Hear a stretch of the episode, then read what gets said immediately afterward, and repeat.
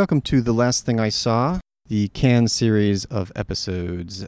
We are right at the end of the festival, and I guess it's become, for me, sort of a tradition. I'm always very happy when it can happen, and that is to sit down with Manohla Dargis. Hello. Hello, Nick. Sorry. I'm very happy to be here.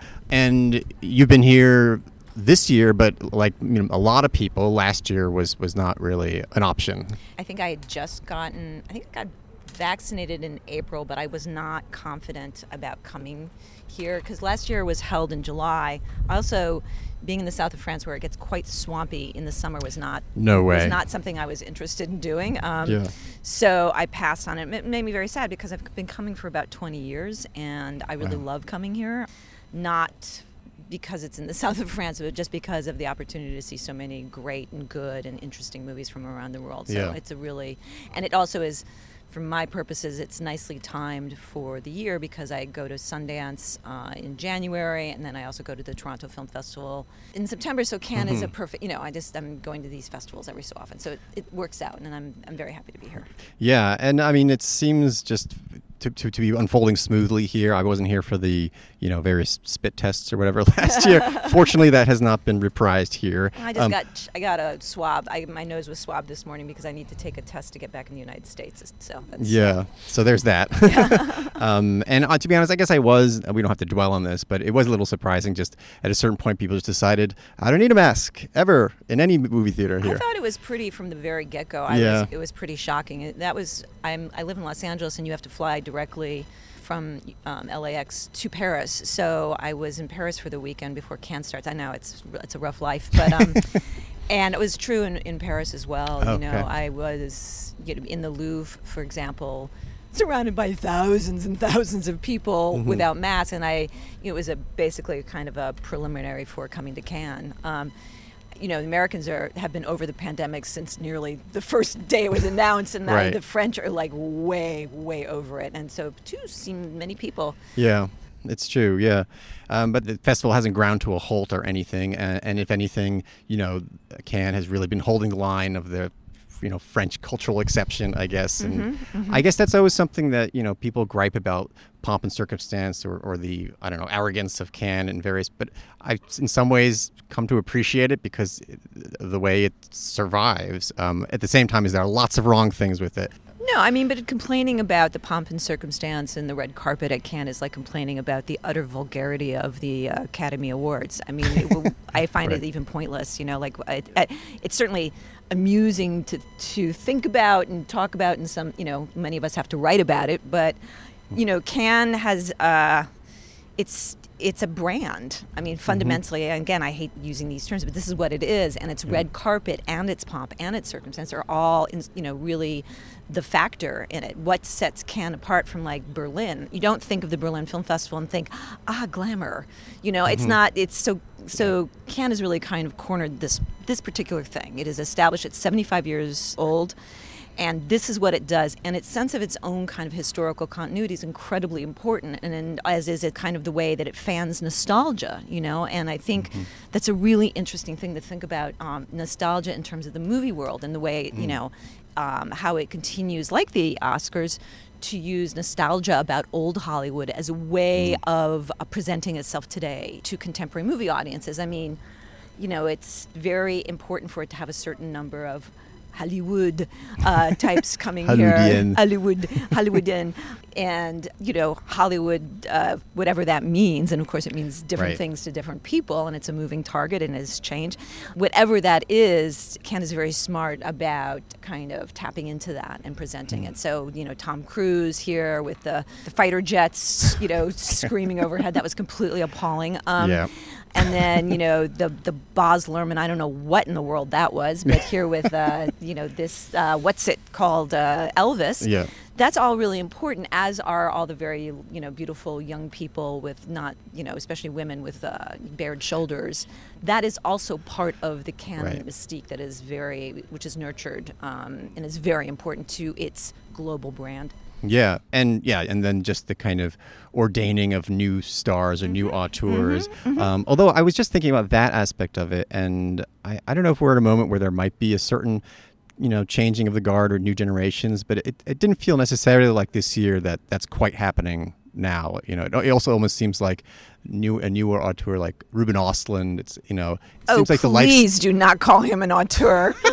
oh my God, that what worldview is his? Do his movies in any way express? I mean, come off it. Well, and you and you Really, one of my most loathed movies here. Oh, really? Oh, Okay. absolutely, absolutely. Wait, what, let's stay on that just for a little bit because yeah, tell me about that. Like, uh, it, it what you, you don't like seeing people vomit for for five? No, 10 I mean, you know, I like the Farrelly brothers. You know, uh, I think what I object to is Mm-hmm. that uh, this movie, uh, which is called uh, Triangle of uh, Yes. Sadness, and very quickly to recap, it um, it has an ensemble of uh, different actors and different characters, but one of the most important is a very pretty, uh, you know, kind of typically vacuous um, male model. Um, and he and his girlfriend, who's even more vacuous, end up on a cruise because they're influencers, quote unquote. End up on a cruise, and of course, and you know, as soon as the as soon as they were on the cruise, I knew it was going to sink. I'm sorry, and if you don't like spoilers, you can just turn this off right now because this is part of our prerogative here at Canada, so we get to talk about what happens. Um, it's I, I knew every single beat. You know, it's completely banal on any every single level. You know, I knew that this ship would somehow sink, that Right. everyone would be capsized, and I knew it would turn into a kind of survivalist, you know, Hobbesian war of all against all. and you know, and it mounts this kind of uh, it, it, it pretends it's mounting some sort of critique of neoliberalism, but it's not. You know, it's just it's just glib, and he's glib, and the movie is incredibly glib. Um, but it's a very you know, a movie that makes people laugh and feel clever, and so you know, it will find an audience. Yes, there's always a market for that, for for uh, for flattering the audience's Absolutely. sensibilities.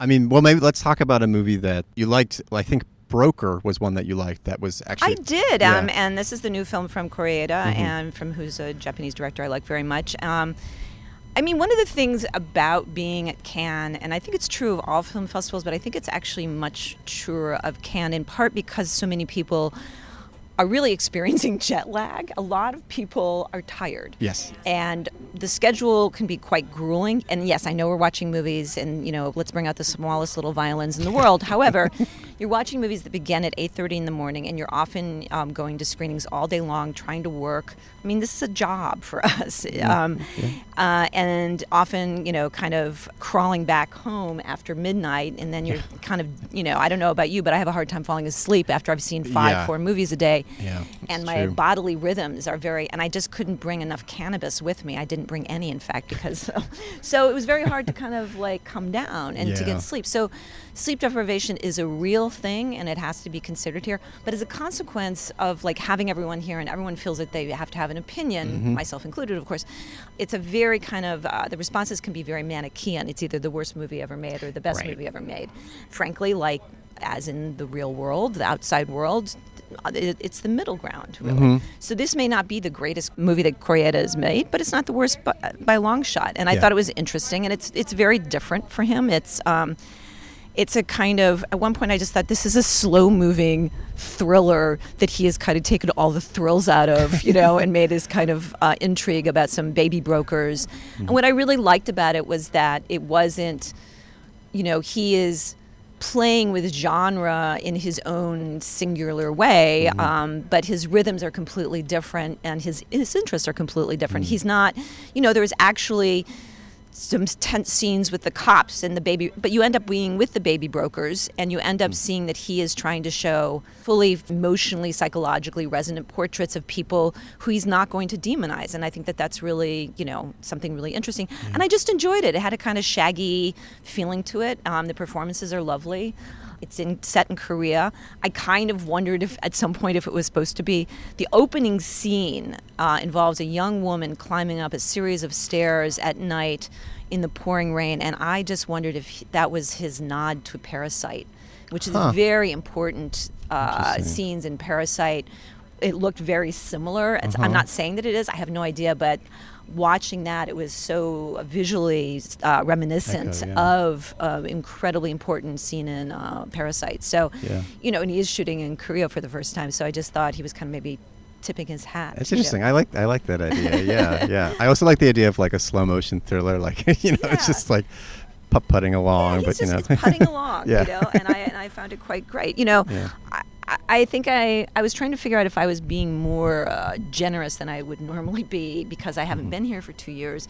I Mm. don't think so because I found plenty to dislike. So Yeah. it's not like I'm uh, kind of grading on a curve this year because I'm just so excited to be here. It's yeah. You know there was plenty I didn't like. I just uh, I don't know. I just seem to have liked it more than some of my my colleagues. Mhm, mhm. Um, and uh, again, that's that's Broker, the new Kore-eda film. Um, do you have a favorite so far? Um, one of my favorites is EO by the Polish director Jerzy preaching to the choir. Skolimowski. I love it. which you know on just a purely in terms of like visual and narrative experimentation is just so beyond almost anything I've seen or actually is probably the most interesting visually you know movie that I, that I've seen uh, I'm sure you've already talked about it on the podcast, so we don't have to go into it. But it's you know it's not a um, it, it's he's definitely engaging with uh, Bresson's Balthazar, which is honestly my favorite movie ever. Oh, um, along with like it's always like The Godfather one and two and Balthazar. Those are always like right up there. But certainly one of my most important movies and one that is Mhm. one of the movies that is closest to my heart. And to say that I love it isn't quite it's hard to say that you love something that is just so difficult to watch. It's a Mhm. very difficult to not not to watch because of its experimentation, but because it's a very painful story about what happens, and it's Yeah. very much about human barbarism toward animals and to the animals that we don't keep as pets, but the ones that we you know abuse and Mhm. and use as labor. Yeah. Um, and it's like some of the other movies this year.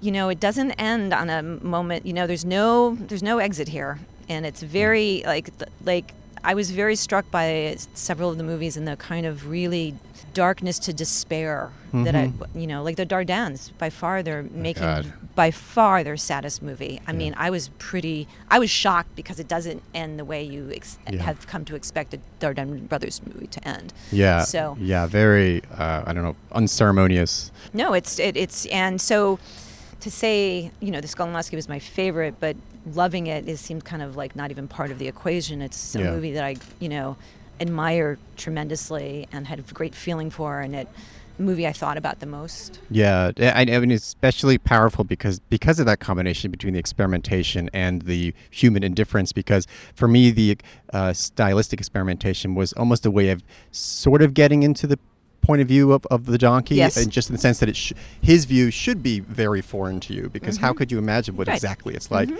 And then, yeah, following that through the course uh, th- that it takes with thanks to human cruelty, but also just human indifference. Yes. people totally oblivious Yes. um, which I think is why the uh, Isabelle Huppert uh, appearance is, is, is actually pretty useful. Absolutely. She uh, appears late in the movie as a kind of, felt for me as a kind of emblem of human decadence Mm. and indifference. But, partic- you know, just uh, we are so far removed from the natural world to our great peril and now doom. And, you know, Yeah. That is a very heavy thing to be watching in the middle of a film festival, thousands and thousands of miles from home. And, Yeah. you know um, and it's and it's and it's always true of every festival that what the kind of suffering and ha- unhappiness that you watch on screen that really kind of moves you but then you kind of come out here and you're just surrounded by this kind of delirium this Mm. kind of choreographed delirium and Yeah. sometimes anarchic delirium um, Yeah. it's very strange Yeah. you know I wonder. I wonder if a good movie to move from that to could be Three Thousand Years of Longing, Mhm. because that is all about storytelling and in a way is escapist. Mhm, um, mhm. Uh, but that was a film that I think you liked as well. yeah, well. I did like it. You know, do I think it's George Miller's best film? No, I do not. Uh, but I enjoyed watching it. There are things I don't think work um, in it. I Mhm. think it could, you know, the critic in me is always like, yeah, it could be a little tighter. We don't need quite as many of the, the scenes of them, uh, the two main characters in a hotel room. but I was, you know, I was entertained throughout. And I think that. Um, entertainment is really i think also important you know Mhm. um, being engaged and, and laughing at movies you know you do, there's not a lot of opportunities here to, to laugh except you know in mockery but um, i think that one of the problems here sometimes is the way that Cannes kind of presents itself as the, the kind of ultimate platform for very serious Right. movies and and oftentimes that kind of is reduced to a kind of very dull idea it's it may not be you know um, I don't know what was the old French term with the, these kind of respectable movies. You know, I'm trying Oh, to remember what we you mean the what is it like the cinema de papa or yeah, something? or something exactly. like that? so you know, but that Oh, tradition of quality. tradition of quality exactly. So you know Cannes certainly adheres to a tradition its own tradition of quality. And there are these overstuffed movies you know with like you know a lot of dolly shots and um, about important things. But you know and then sometimes they'll show a kinetic action movie but it's, oftentimes that will be at midnight. And so that gets Right. you know that gets kind of slotted as somehow not as important. And Right. that's just nonsense. You know i think uh, one of the greatest movies to ever play at Cannes again was by George Miller, and that was mm-hmm. Fury Road. That's one of the greatest Yeah. movies ever to play in 75 years here. Of course, I have not seen most of the movies in the early years, but I wasn't around. I'm old, but not old. but you know, but that was out of competition, and that just you know Oh, wow. wiped the floor with everything. I forgot that was out of Yeah, yeah, competition. Yeah, yeah. And so we get like, you know, it's not quite as bad as the most cliched ideas about Sundance, you know, where it's just Right. like do-gooder cinema. So it's not that, but you Right. know, one gets the sense that one is sometimes being um, lectured to, you know, it's a bit, uh, a bit much. yeah.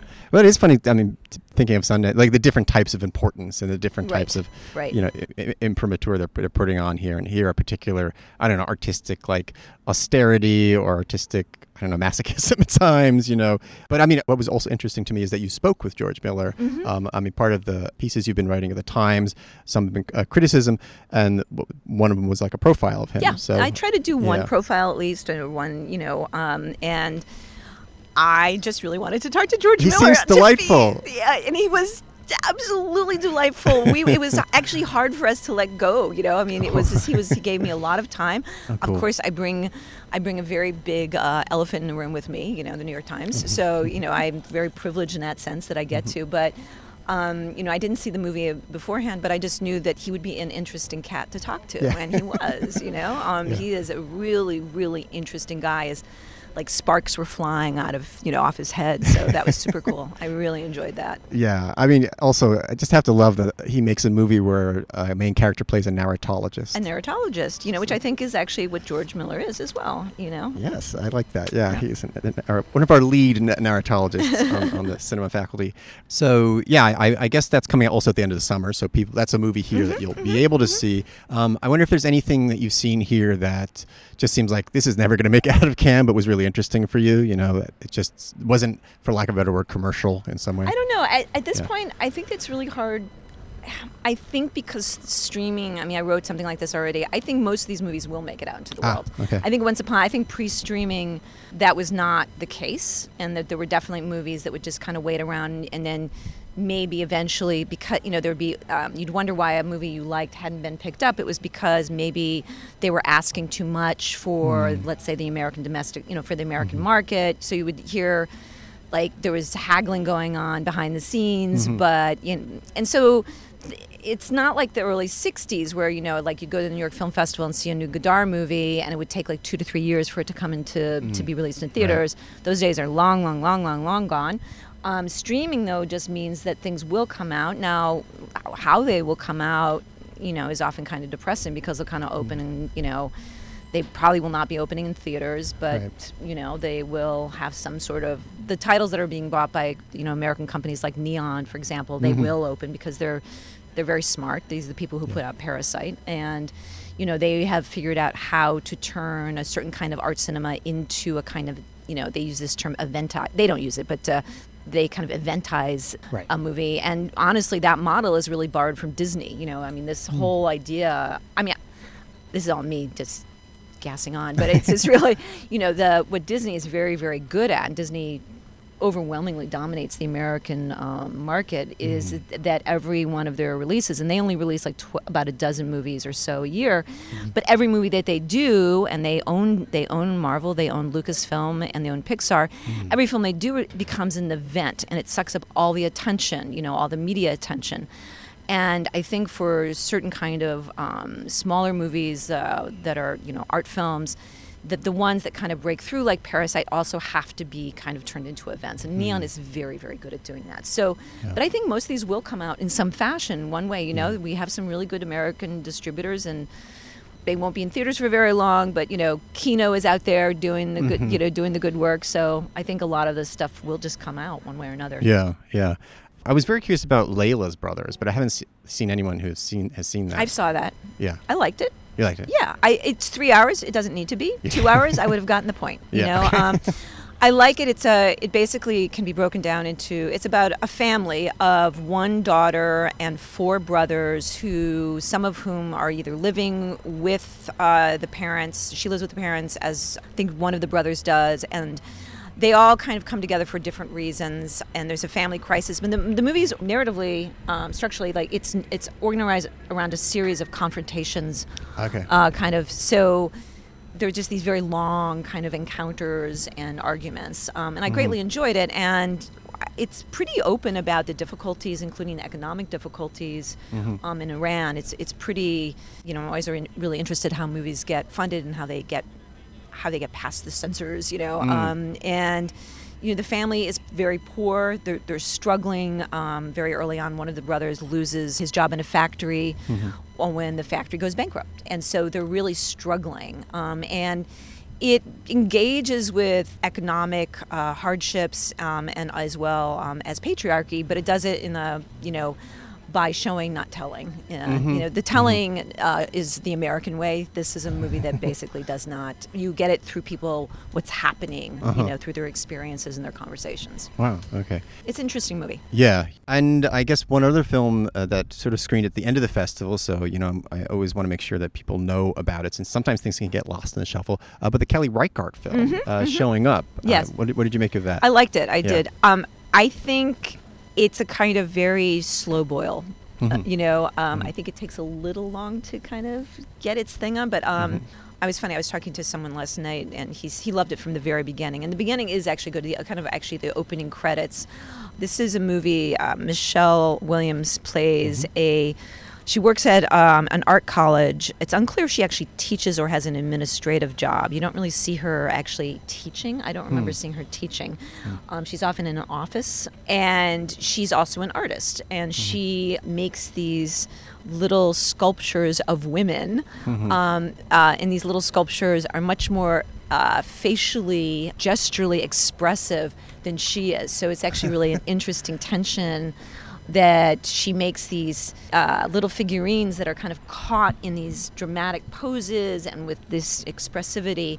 And Michelle Williams' performance is very, very good. It's very, it's drained of kind of a flamboyant affect, and it's not. It's kind of the opposite of the kind of a showy, actorly performance. Uh, she's got these rounded, slumped shoulders. The way she walks, she holds her arms close to her body.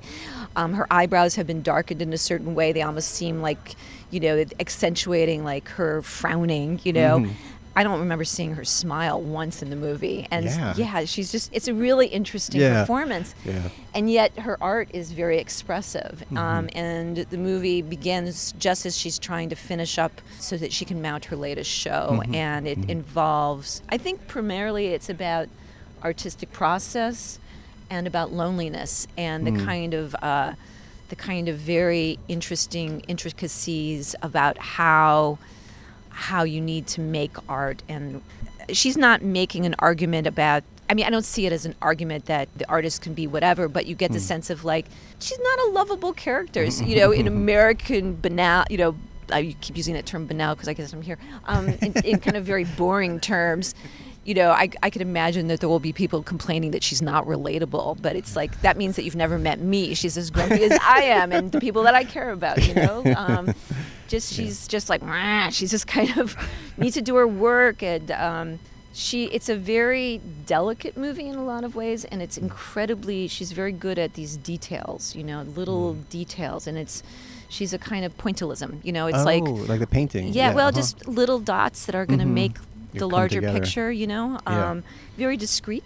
I do think that maybe it shouldn't be in the main competition. Ah, You know, I feel like the main competition, there's a kind of like a heaviness to a lot of the main Mm-hmm. competition, whether it's because they're established auteurs or because the very important subjects that they're about, you know? Mm-hmm. Um, and I just, I wasn't sure if it should be in it. It might kind of, but uh, it's been nice that people have been really open to it from what I've seen. Yeah. Um, but you know, as a reminder, I think it's always important to point out that the critics do not hand out the Palme d'Or. yes, very true. Yeah. and Um, uh, you know what the critics say as seems to have very little, if no, bearing on uh, who gets the awards. Yeah, yeah. I mean, this sort of reminds me of uh, the way the Times does the Academy Awards, which is like the thing you think should win and, and the thing that you think will win. Yes, Do you have is- Do you have that feeling for the Palme? Oh yeah, no, I mean what I think should win. I mean every so often the two align, just like the Yeah. Academy Awards, and your favorite movie actually wins, and you're just like, wait, what just happened? You know, this is bizarre. not used to this. Yeah. You know, wait, Parasite, what? Moonlight, what? What is? What's going like you on? think you're going to wake up. yes, the world is turned upside down, and so every so often here at Cannes, you know, your favorite movie, but then every so often, uh, you know, a, a, a ridiculous movie like Titane wins. Um, so there's a lot of hits and a lot of misses, and the jury is composed of nine people. I think one of the things that I'm kind of hopeful about this year's jury is Mm. that it's um, most of the people on the jury are directors.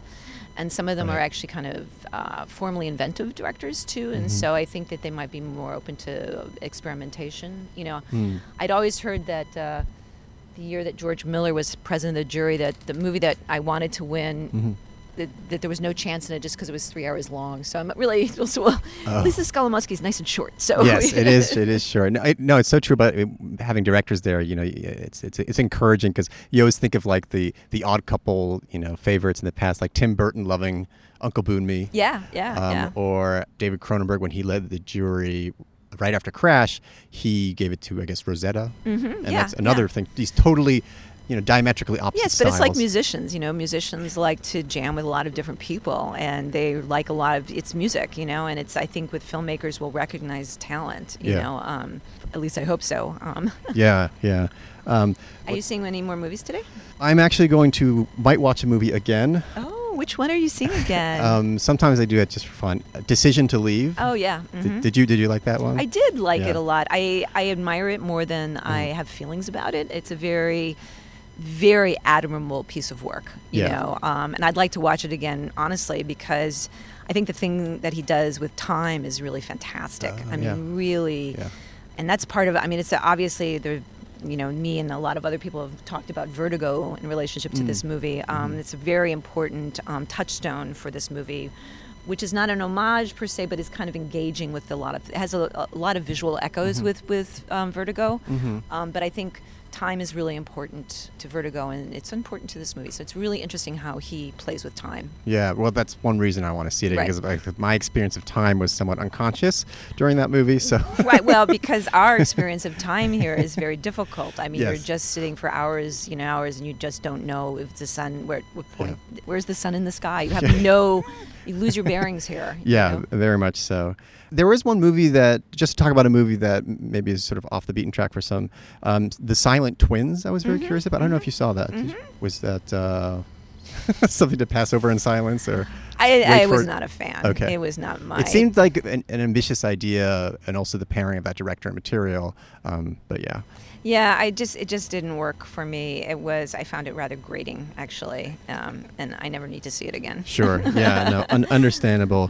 And I mean, there are also some movies. You know, uh, I think what happens sometimes is that, on a certain regard, you have these ceremonies, the prize ceremony, and then you hear about a movie that you missed. that- Oh yeah, no. I, I mean, I was really sad about how many. I mean, I saw, I, I've seen, or I will have seen. I would, I think, all of the comp, main competition movies, Mhm. and then a, a kind of fair number in, a certain regard. Uh, very few in Quinzaine. You know, it's Mhm, very mhm. difficult. It is It is really everything. difficult, and Yeah. you know, you get. What you do is you book your tickets and you hope to make it. Sometimes that means like running. You know, I've done a lot of running Yes. live here. I do always do a lot of running. Yeah, me Um, too. But if you don't cancel, like if you somehow I missed movie because I was on deadline, I completely spaced out, and you know you're completely terrified because they will rescind your priv- privileges, you know. Yeah. And I've heard of people having uh, their tickets canceled, which is just a nightmarish scenario. So Yeah, yeah, that definitely the whole house of cards come crashing down in that second. Um, but yeah, I mean, a couple of things in a certain regard that I hadn't seen. Mediterranean Fever. One. nope, Nope. missed it. I know. I had a ticket. I know. I oh, know. Me too. I had a ticket. I, Yeah, yeah, I I know, like, of course very- it has to win. And then the, at the very end of the festival, there was also Mother and Son, or Which I liked Oh actually. yeah, I haven't talked with anyone about this. It's interesting. The in the the the French title actually is much better. It's Little Brother. Little Brother, Uh, yeah. You know, um, uh, and given that there are actually two sons in the movie, also again, mother and son seems a very confusing Right. translation Yeah. to me. Um, and it's a very nicely done story about a woman who, uh, close to the, it begins shortly after she has um, come from uh, the Ivory Coast to Paris with her two younger sons. And you find about her history, and like you don't even know where they're from until very late in the movie. It's done in this very casual way that you find out uh, which country there is. So I really like how the director kind of um, teases out the information, and so you're basically watching um, the story of this woman, young woman, and her two young sons. One seems to be about 12, the other about five or so. Um, I may be a little off by a few years, and you you're kind of with her at the beginning, one third of the movie. You're with her. And then you switch to the older son, and then you finally the movie ends with the younger son. And the younger son, uh, from childhood uh, to adulthood, you kind of trace that. And so you're getting this very nice different angles on this one family and what and and their experiences. Um, of fitting into a culture that is not always very welcoming, hmm. and also the their own kind of conflicting desires, the things that they want for themselves, either as individuals or as a family. I liked it, and it wasn't like a shocking movie, but it was it continually surprised me more than anything. Hmm. So unlike let's say Triangle of Sadness, where I knew every damn beat. This movie, I wasn't sure where it was going to go. Right, yeah, you know, yeah. and I really enjoyed it. Yeah, I was typically insane thing where I could only watch half an hour, but I thought that was, I had the ticket, so I thought it was better than nothing. Yes, it um, was- but I was they, they were. I mean, I, I saw enough also that they, at one point, she's working for like a guy who owns a castle and hotels or something. That is a great scene. Yeah. That is an amazing scene about, and I think it's a great encapsulation of a Yeah. certain kind of white liberal kind of paternalism toward, Mm. uh, you know, other people. um, yeah, he this this guy who's a ho- you know hotel owner invites all of his employees, most of whom are people of color, to his chateau. And he actually enters the. Uh, you first meet him. He enters with his horse, his white horse. It's a little. It sounds very on the nose, but it actually works because it's very funny. The white horse galloping in because he's lost his horse, and he's running after the horse carrying a gun. And uh, he comes and he addresses them all, and they all look at him, and then he fires a shot. Yeah. And they all like end up dancing because every French movie, it seems, has to have a dance sequence. I've yeah. you know, always and. Um, And then like there's an orgy kind of like but you don't see the orgy but it's just it's ha- it's, it's hilarious um, Yeah, yeah, it's and that's just it, but it's a it's done in a very kind of I just it's just slipped in there because there's a lot of sadness as well you know Yeah, and there's yeah. drama but um, it's a very it's interesting it just plays it the difficulties that the family does how it deals with that very different from how an American filmmaker would do Mm, it. Yeah, yeah, and just yeah, also just like an openness to the casualness about like this very wealthy class that Yes. still exists. Like it Mhm. hasn't gone away. you Nope, know? nope, nope, They nope. still have the castle, Yep, and now they have hotels. Um, and yeah, maybe they happen yes to. the ruling class is still ruling That's right. Yeah. So yeah, that was that's a movie I hope to finish at Yeah. some point. But I guess we could probably start wrapping up. this Absolutely, I'm. It's uh, but it's always a pleasure to Yes, talk to you, always a Nick. pleasure to talk to you. So, any parting words about festival or anything? Or- No, except that I'm really, really happy Yeah. uh, that I was able to come. I feel it's a great privilege, and uh, Mm-hmm. you know, I'm, I I never take it lightly, and it's always really fun to see colleagues. You know, even though I've been writing so much, uh, I haven't really seen very many people, but it's Mm-hmm. Yeah. I can finally. Uh, Start to emerge as the festival ends. I've got one more movie, Oh. Albert Serra. I, it's like three Oh. hours long. I, you know, we'll see how it, we'll see how that goes. Yes, I have to hear what you think of that. you will. All right. Well, thank you, Gamanola, and a pleasure as always.